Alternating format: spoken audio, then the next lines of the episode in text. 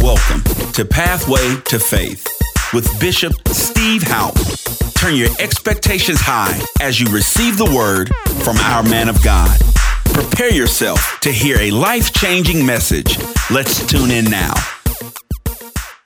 I want to minister on a subject. Well, let's let's do this first. Let's go to Proverbs chapter 4. Proverbs chapter 4. Oh, Jesus. Proverbs chapter 4, 423. Proverbs chapter 4, verse 23. God help me, help us today. Another day. We cry out to you to touch us, to give us eyes to see. We really do need to see things the way you see things. And give us ears to hear. There's a lot of chatter, there's a lot of voices. But the only one that really counts is yours. Help us to tune in to your frequency and hear what the Spirit of the living God is saying. And then, when all is said and done, God, give us a heart to understand so that we can walk out these truths and experience the abundant life that you have made available to every child of God. This is my prayer, and I call it done now. Holy Spirit, help me because you are the great mighty teacher. So I acknowledge you now. Say something through this vessel that is yielded to you now, and do it in the name of the head of the church, the true bishop of the church, the Lord Jesus Christ. And for that, we will be forever and eternally grateful. In Jesus' name, amen. Proverbs chapter number four. Proverbs 4, verse 23. My translation, I'm reading from the New King James. And so if you have a traditional King James, uh, the words may be slightly different, but we'll end up at the same place. It's just, it takes out, you know, the these and the thous, and it, it just uses a language that is more, more conducive to the kind of language that we use today. Look at verse 23. It says, Keep your heart with all diligence, for out of it springs the issues of life. So we must, on purpose, keep our hearts free from offense. And notice what the word says it says, above all else, keep your heart with all diligence. Did you see this? This is important. This is an important thing to watch over your heart.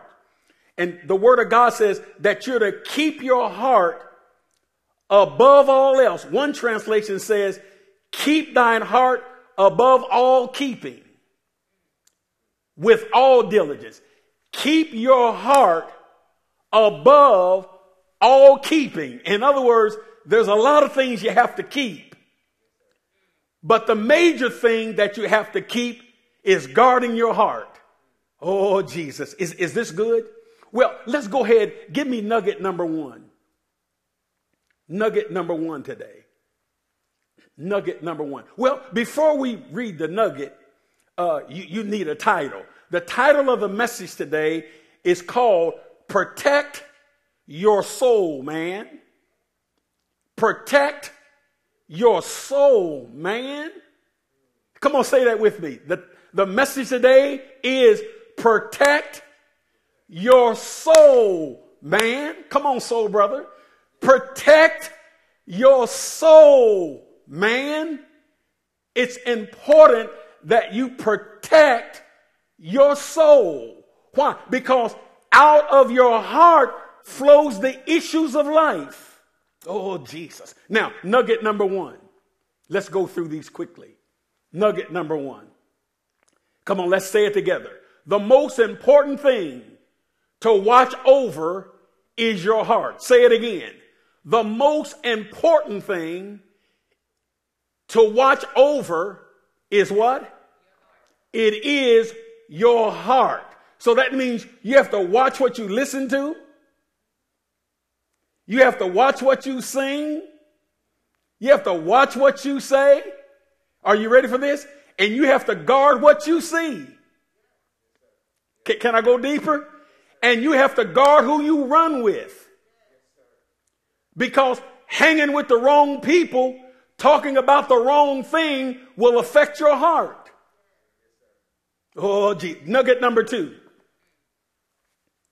The heart, come on, let's say it together. The heart symbolizes the center of one's innermost being. The heart symbolizes the center of one's innermost being. Number two, number three, please. This generation, because they're not yielding to this truth, this generation has opened wide a Pandora box. I mean, all hell has been unleashed on this generation. Nugget number four. Your real spiritual warfare is between spirit and your flesh. Your real spiritual conflict is between your spirit and your flesh. Nugget number five. So, your greatest challenge will be learning how to walk in the Spirit. For the Bible says, if you walk in the Spirit, you will not fulfill the lust of the flesh. So, the key to victory over the lust of the flesh, come on, class, is to do what? Walk in the Spirit. Nugget number six, and this will be the last one for today. To walk by faith is to take God at His word. To walk by faith is to take God at His word. What did we say? I can't hear you. To what? I, I can't hear you. Say it again. To do what? To walk by faith is to take God at His word. In other words, the faith walk is if God settles it, I believe it, and that settles it. If God said it. Can someone say amen? Ooh, is this good? Now, real quick, I just want you to turn to the uh, first synoptic gospel, chapter number 15. This is going to bless you today because you're going to discover, oh my, you're going to discover today that your greatest enemy has not been the devil. Your greatest enemy has been you. Because all of the credit that you're giving the devil, Jesus said he's a defeated foe. And that he is under, come on, church, that he's under your feet. Now, how much trouble can somebody give you when they're under your feet? At the most they can do is probably tickle the bottom or try to bite it. Yet we're experiencing all of this trouble. And I want you to see something today that I believe is literally going to change your life. Where did I tell you to turn to? Matthew chapter 15. Look at verse number 19. Matthew 15, verse number 19. Remember, nugget number two the heart symbolizes the center of one's innermost being. Look at Matthew 15, verse 19. For out of the heart, for out of the, for out of the heart proceeds evil thoughts. Where does evil thoughts come from? It comes out of the heart. For out of the heart proceeds evil thoughts, murders, adulteries, fornications, uh, thefts, false witness, and blasphemy. Where does it come from? Not the devil, out of your heart. Out of your heart. So I want you to see something today. Oh God, that I pray that will literally change your life. Go to Isaiah chapter 5. Isaiah chapter 5. Isaiah, I mentioned in nugget number three that this generation, this generation in which we find ourselves living in today, that it has opened wide a Pandora box. I'm telling you, a box that, a Pandora box is, is a box that is forbidden to open. In other words, we're opening up things that God has forbidden to be open. We're, we're, we're doing things that God said is forbidden for us to do as people of God. Uh, we are, we have opened up this Pandora box. We are saying things that God says we're not supposed to say. Uh, we've opened up this Pandora box, something that is forbidden. Uh, we, we, we are, uh, this generation, and even the church, if we're not careful, we are agreeing with this, this modern culture. We are agreeing with things that God said should be rejected. Now look at Isaiah chapter 5 and you'll see that this verse of scripture has become a reality in our generation. Are you in Isaiah chapter 5? Isaiah 5, look at verse number 20. Buckle your seatbelt. Woe to those who call evil good. What generation you know that calls evil good is this generation. Let's go on. And good evil. People today, not in the world, but in the church, they won't have anything to do with you because you want to live right. And church folks, not the world, the church folks will tell you it don't take all of that. We're living in, this was prophesied by Isaiah, and that prophecy have certainly come to fruition or manifestation in our time and our generation. Woe to those who call evil good and good evil, who put darkness for light and light for darkness.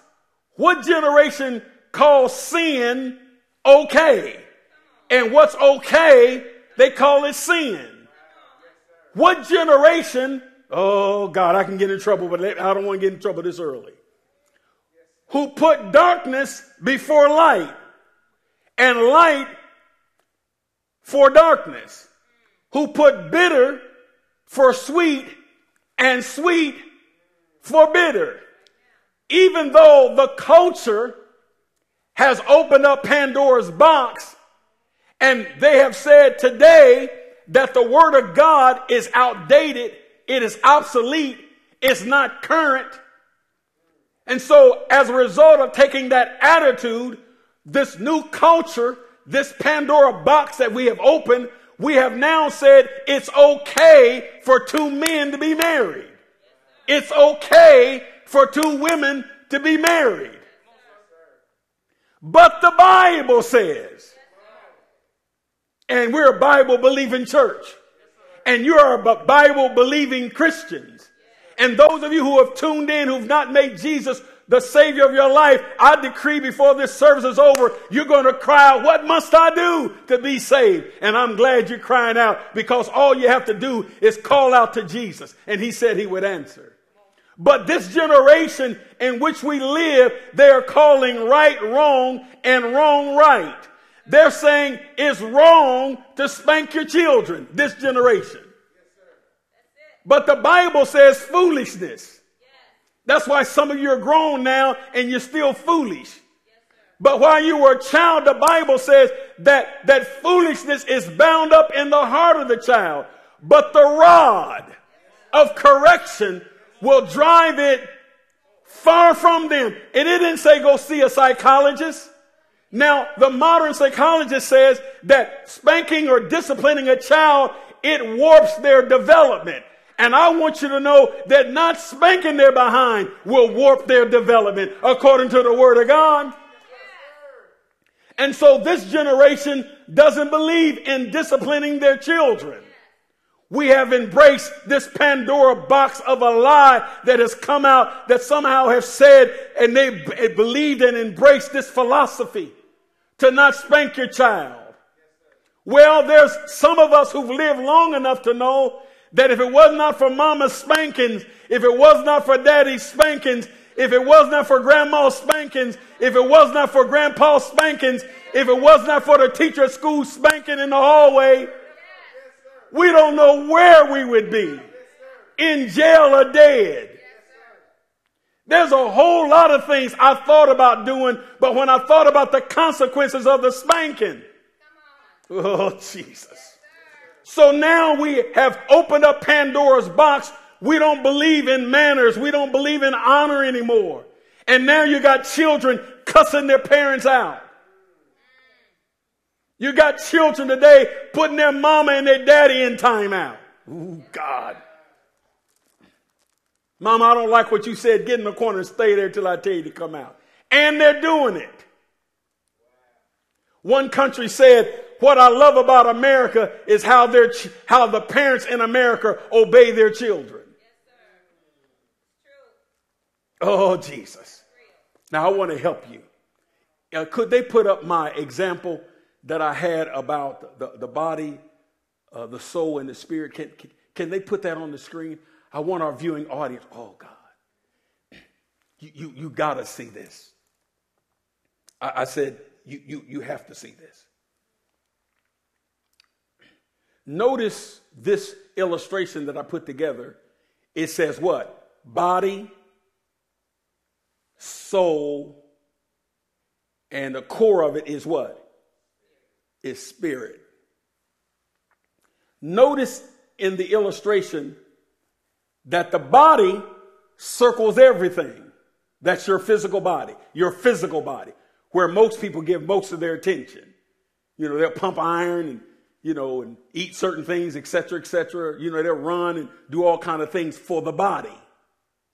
But notice the body circles the soul.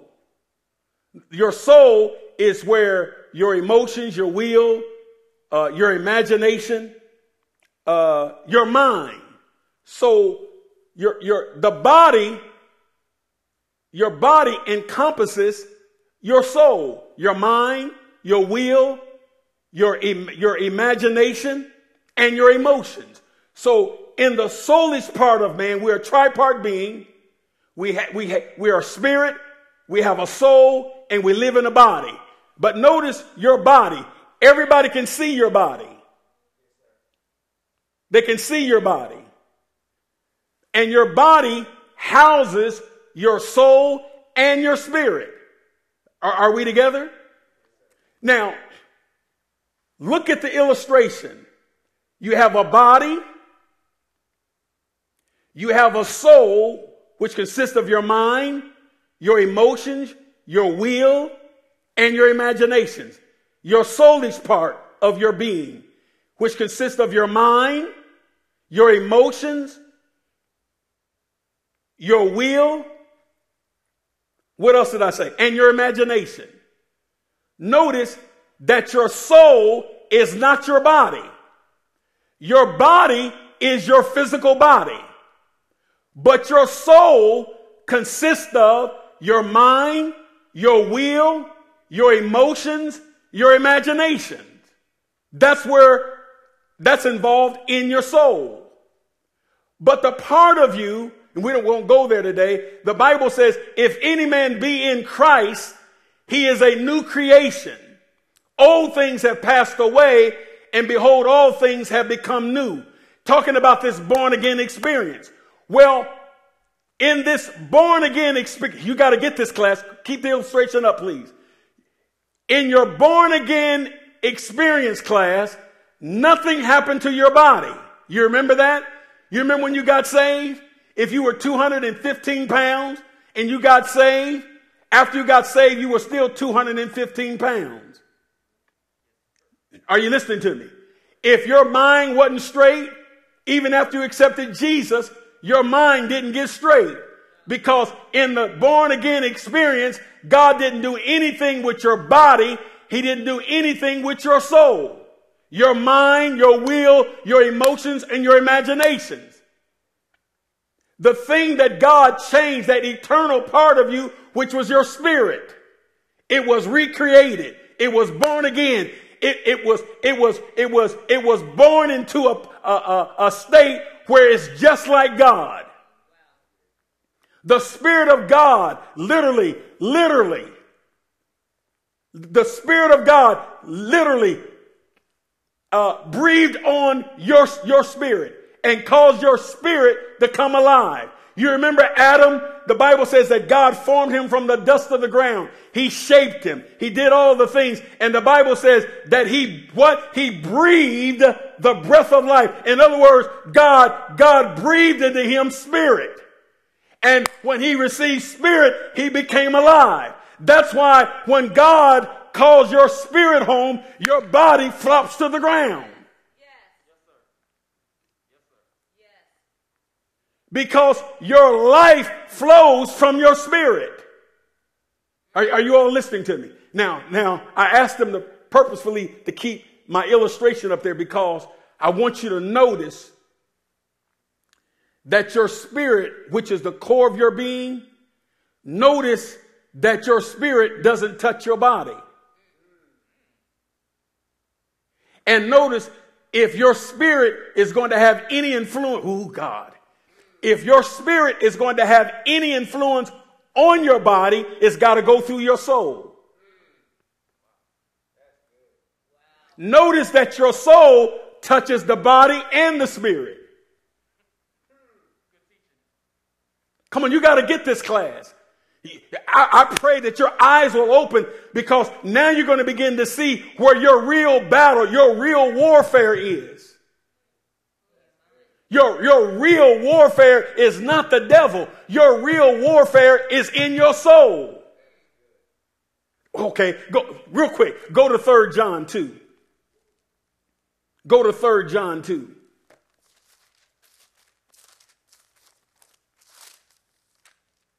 Third John 2, page 1078. Look, look at uh, look at verse 2. I, I told you go to Third John, Third John 2. There we are. Look what, what John says. He says, Beloved, I pray that you may prosper. Prosper how? In all things and he's talking about financial prosperity. Why? Because it is not the will of God for a child of God to be poor. The reason you have, oh God, the reason you have outward poverty is because you have inward poverty. Ooh, Jesus. Jesus said, the poor you'll have with you always, but he didn't say your name. Come on now. See, the reason, don't, don't get upset. Stay with me now. I'm trying to help you. The reason you don't have enough manifested prosperity is because you don't have enough manifested prosperity.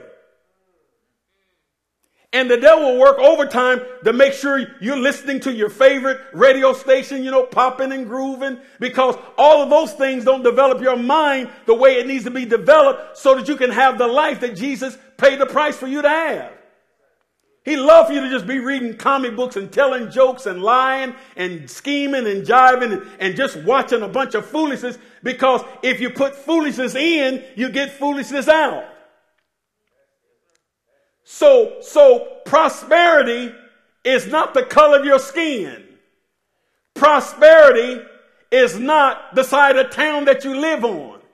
Prosperity is the condition of your mind. If your mind change, your circumstances will change. And your circumstances are going to change to the degree that your mind change. If you won't tolerate it in your mind, you won't tolerate it in your life. Jesus. So, whatever is going on in your life today, it is because you are tolerating it. And you are tolerating it because of the way you think. Oh, God. If you give a man a bunch of money and you don't change his mind, it won't be long he'll lose it.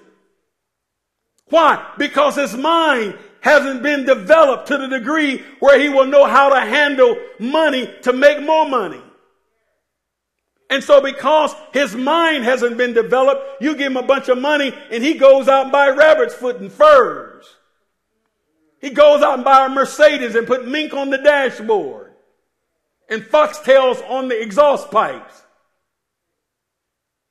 There's nothing wrong with that. It's just he's he's he or she, they are just expressing to you outwardly what is going on in the mind. Is this helping anybody?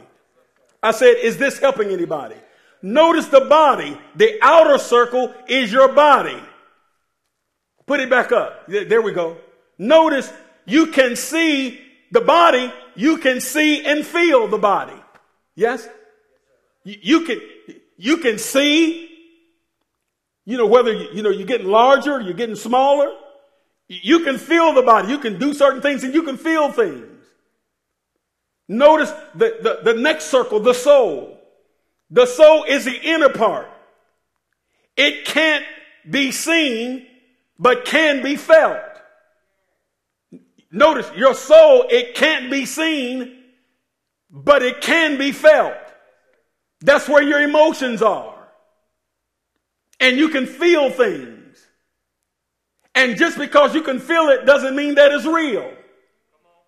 But the body, you can not only see it, but you can feel it. And then the soul, you can't see it, but you can feel it. I want to say it again. The body, you can see it and you can feel it. The soul, you can't see it, but you can feel it. Oh, Jesus. But your spirit, the core of you, the real you, it cannot be seen nor felt. The spirit part of you it cannot be seen nor felt. That's why we struggle with the reality if the spirit is really real.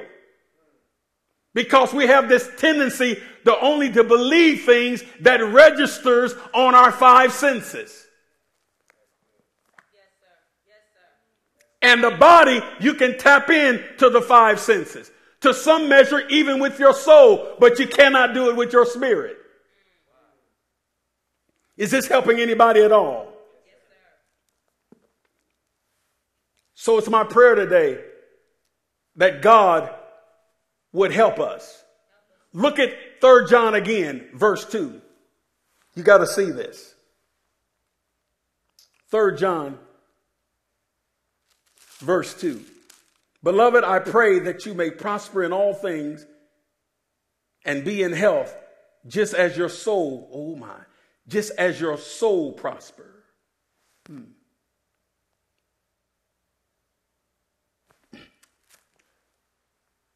So your body doesn't really control anything. And that's all we talk about today is the body, working out the body, getting the body fit. We, we paint the body. Uh, you know, we, we, we, uh, we inject stuff into the body. We, we, we suck stuff out of the body.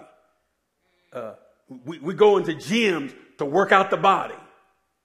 Uh, we buy clothes that we think will fit. The, I mean, we do all kind of things for who Jesus for the body. But your body doesn't really control anything. It just goes with the flow. Your body doesn't control really anything. Your body just simply goes with the flow. What it sees, what it can taste, what it can hear. The body just go with the flow. It just goes what it sees. It'll just go with what it can, what it feels, what it can taste, what it can smell. The body will just simply go with the flow. So unless otherwise you're influenced by your soul. In other words, if you don't do something with your soul, your body will just go, ooh, your body will just go with the flow. If you don't do anything with your soul, you can be a born again child of God. But if you don't do anything with your soul, your body will just go with the flow.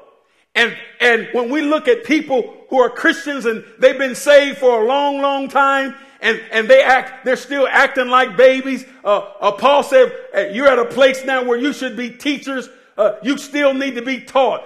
Where you should be eating meat, you, you're still needing milk. It's because their bodies are dominating them. And so, uh, you know, they feel good today. They don't feel good tomorrow. They, they, you know, they're sometimes up. They're sometimes down. Everything about their life is how they feel. And all their friends operate the same way.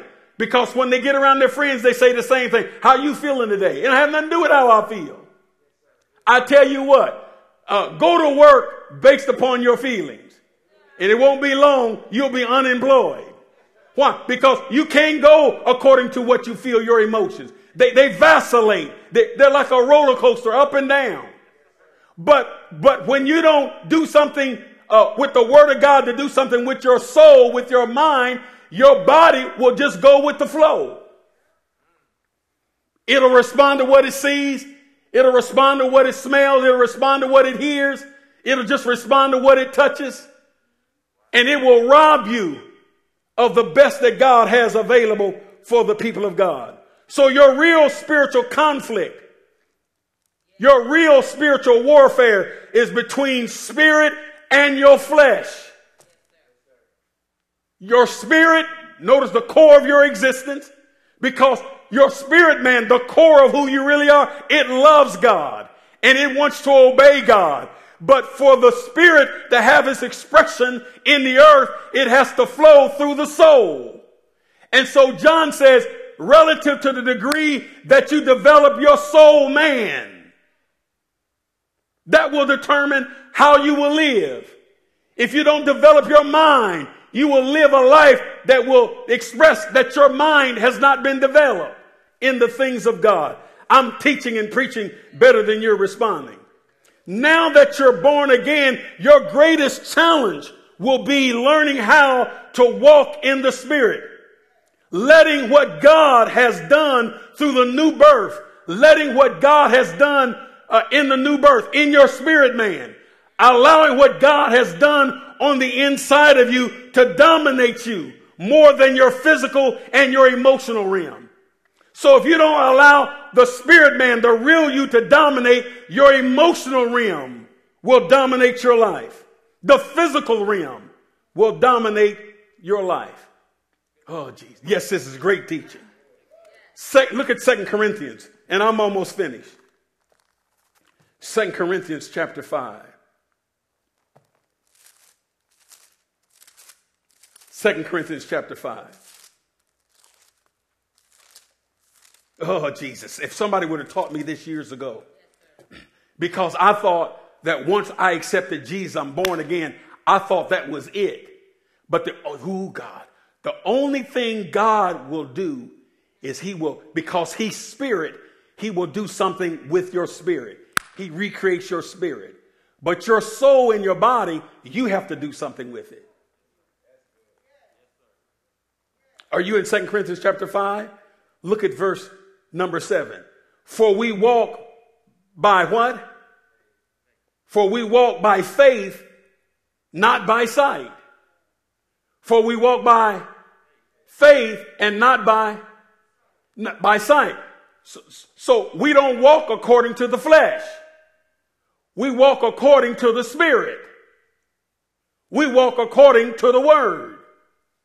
Well, it's going to be impossible for you to walk by faith and not walk by what you see if your soul man is dominating your life in a way that is not conducive for the blessings and the promises of God to come to pass in your life.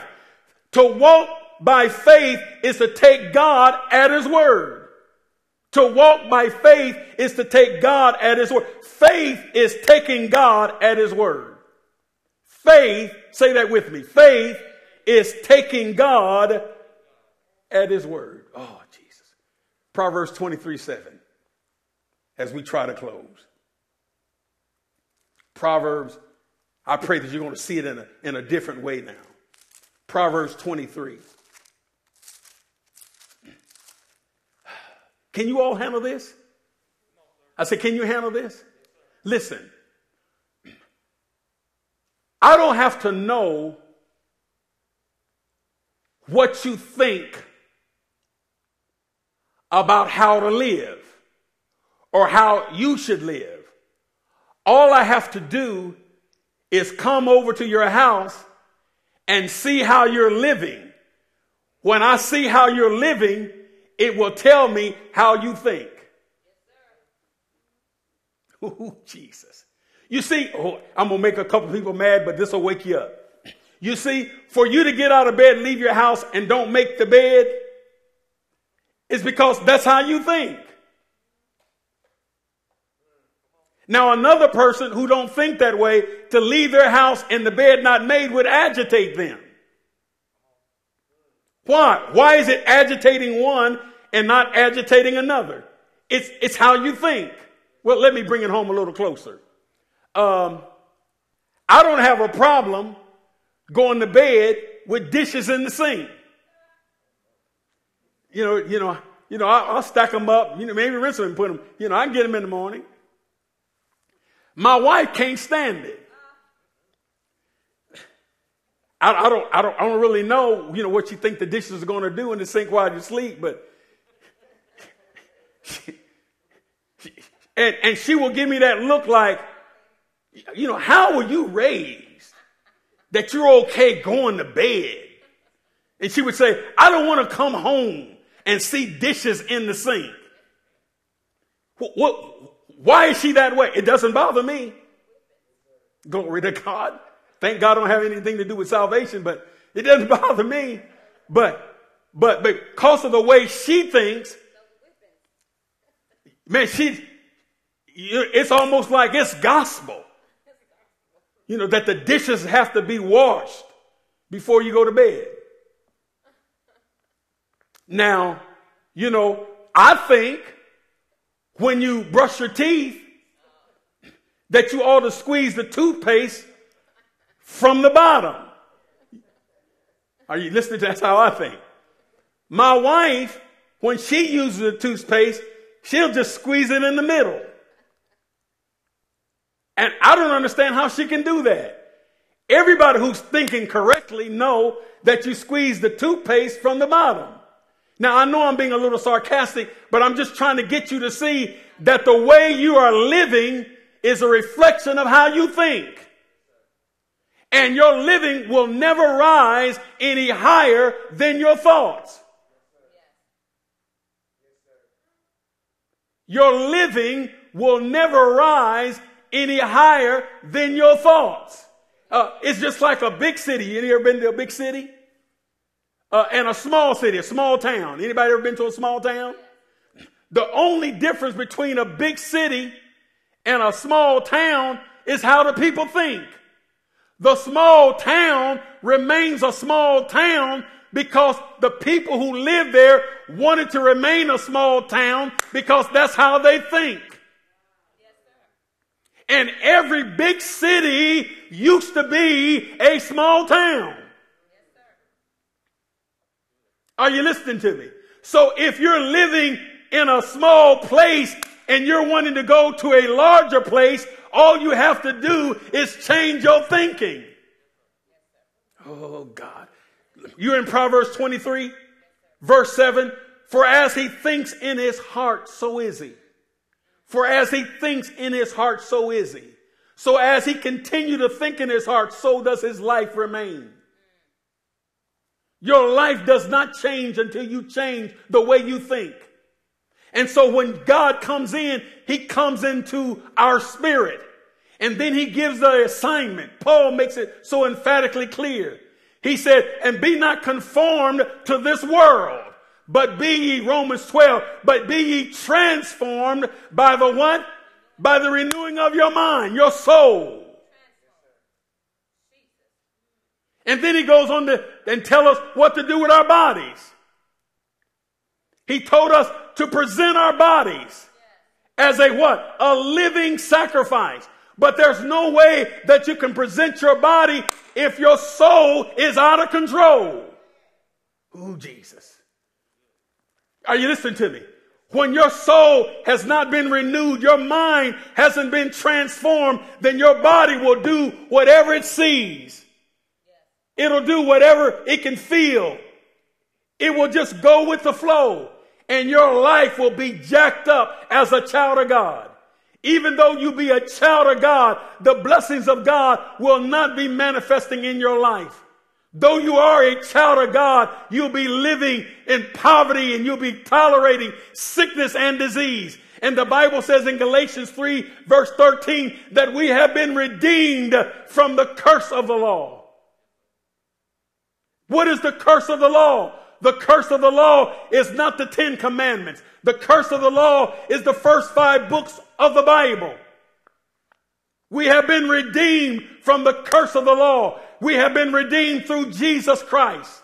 And because of Jesus, the abundant life belongs to every child of God. But to have that a better life, that abundant life to manifest in our lives, we have to renew our minds. Is this helping anybody?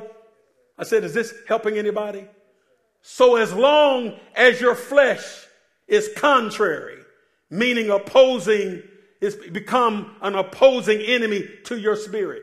So as long as your flesh, this body, is an opposing enemy to your spirit, you will always live in conflict. And this is your spiritual warfare. This is your spiritual warfare. I said, this is your spiritual, your spiritual warfare. It's to renew your mind. The Bible says that we have, we are spirit, we have a soul, and we live in this physical body. And John, 3 John 2, it says, to the degree that you develop your soul, your soul, man, it's your soul, man, that's causing you all of these problems. It is your soul, sister, that is causing you to make all of these bad decisions. It is your soul, brothers and sisters, that's got your life all jacked up. But if you will begin to renew your mind with the Word of God and start doing those things that are pleasing in His sight, the word of God says that God will withhold no good thing from those who walk uprightly. But you can't walk uprightly if your soul is jacked up, if your mind is confused, if you're holding something in your heart that needs to be released to God. That's why one of the most dangerous things that you can do to your heart, to your soul, is harbor a, a, a spirit of offense. Listen to me. You'll never walk in the blessings of God if you're mad at people and holding something in your heart toward people. Because when you hold something in your heart toward somebody, it doesn't jack their lives up, it jacks yours. Is, is, this, is this good? It's your spirit. And that's why Satan will fight you overtime in your mind in the spirit of your mind to try to keep you confused, to try to keep you carnal. That's why he will fight you to do everything to make sure you don't study, that you don't spend time in the Word of God, that you don't spend time with the Lord. Why? So that your mind won't be the way it needs to be for you to walk in victory. Oh, man. If your spirit, my brothers and sisters, if you come to a place where your spirit and your soul agree, you experience the life of God. When, when, when you renew your mind with the Word of God, your renewed mind will agree with your recreated spirit. And when your spirit and your soul agree, it will take control and express itself through the body. Are you listening to me? Why? Because there's power in agreement. So if your soul and your spirit are agreeing, your flesh don't have a chance to do what it want to do, to do what it feel like doing. Are you listening to me? The expression that will come out of your body will only be the things that have fl- has come out of the flow of your of the core of your being, your recreated spirit. And notice you can't you can't improve your spirit, man. You can only improve your soul and your body. You cannot improve your spirit man. That's the part of you that where God did a transformation. That's where you were recreated. It was in your spirit man. And in your spirit It's just like God. The same power that raised Jesus from the dead, amen, it dwells in you. That same power. Well, how come we don't see a greater expression? The reason we're not seeing the greater expression from this power that is in the core of our being is because we got to get this soul man right. We got to get our soul man, our mind, our emotions, our imagination, and our will. We got to get it lined up, amen, with the Spirit of God. And when we do that, we'll start seeing the supernatural happen in our lives. You'll refuse to be poor. I'm telling you, brothers and sisters, you'll be poor no more. You won't tolerate sickness or disease. And spiritual death is not a question because if you're born again, you're, amen, you're guaranteed by God as an eternal spirit that when you lay down the flesh that you're present with the Lord. Are you listening to me? Because we are an eternal spirit. Eternal spirit. Is this helping anybody at all? I said, is this helping anybody at all? So do you see from the illustration, from the example of the circle of the body and the circle of the soul, and the circle of the spirit. Notice again that your spirit doesn't touch your body at all. And if anything is going to happen to your body, it has to flow from your soul. Uh, another thing, point I want to make, notice that your soul, which consists of your mind, your will, your emotions, your imagination, notice that it touches both of the other two parts of your tripart being. So your soul touches the body, notice, and your soul touches the spirit. But your spirit only touches the soul. And your body only touches the soul. So for the spirit to have its greatest expression through your physical body, it has to flow through your soul. So no wonder the Bible says that as a man thinketh in his soul, in his heart, as a man develops his mind, and to the degree that he develops his or her mind, that will determine how they will live. So if you're struggling with poverty, take the word of God and create in your soul a prosperous mind. Because if your soul becomes prosperous, then the outward manifestations of your life will become prosperous. I end where I started. Beloved, I pray above all that you guard your heart, that you guard your mind, that you guard your soul. Guard what you allow your soul to see. Guard what you allow your soul to hear. Guard what you allow your soul to be involved in because it's going to affect every area of your life. The Bible says that as a man thinketh, that's how his life will be. I charge you today to make a commitment to spend more time in the Word of God, listening to the Word of God, meditating on the Word of God, so that your mind will be transformed. And at some point, all of us will begin to think more like Jesus. And when we begin to think more like Jesus, we'll start getting the results of Christ. We'll start seeing in our own individual lives miracles, signs, and wonders, and bless humanity. I pray that you were blessed today. I pray that you were blessed. I pray that you are no longer confused, that your real enemy is not the devil. Your real enemy is you dealing with your soul.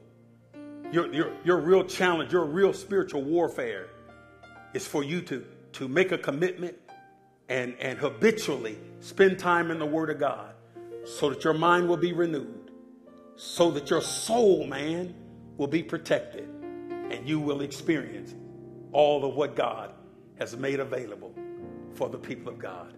I bless you today. Wow, what an amazing message. Thank you for listening to our Pathway to Faith broadcast.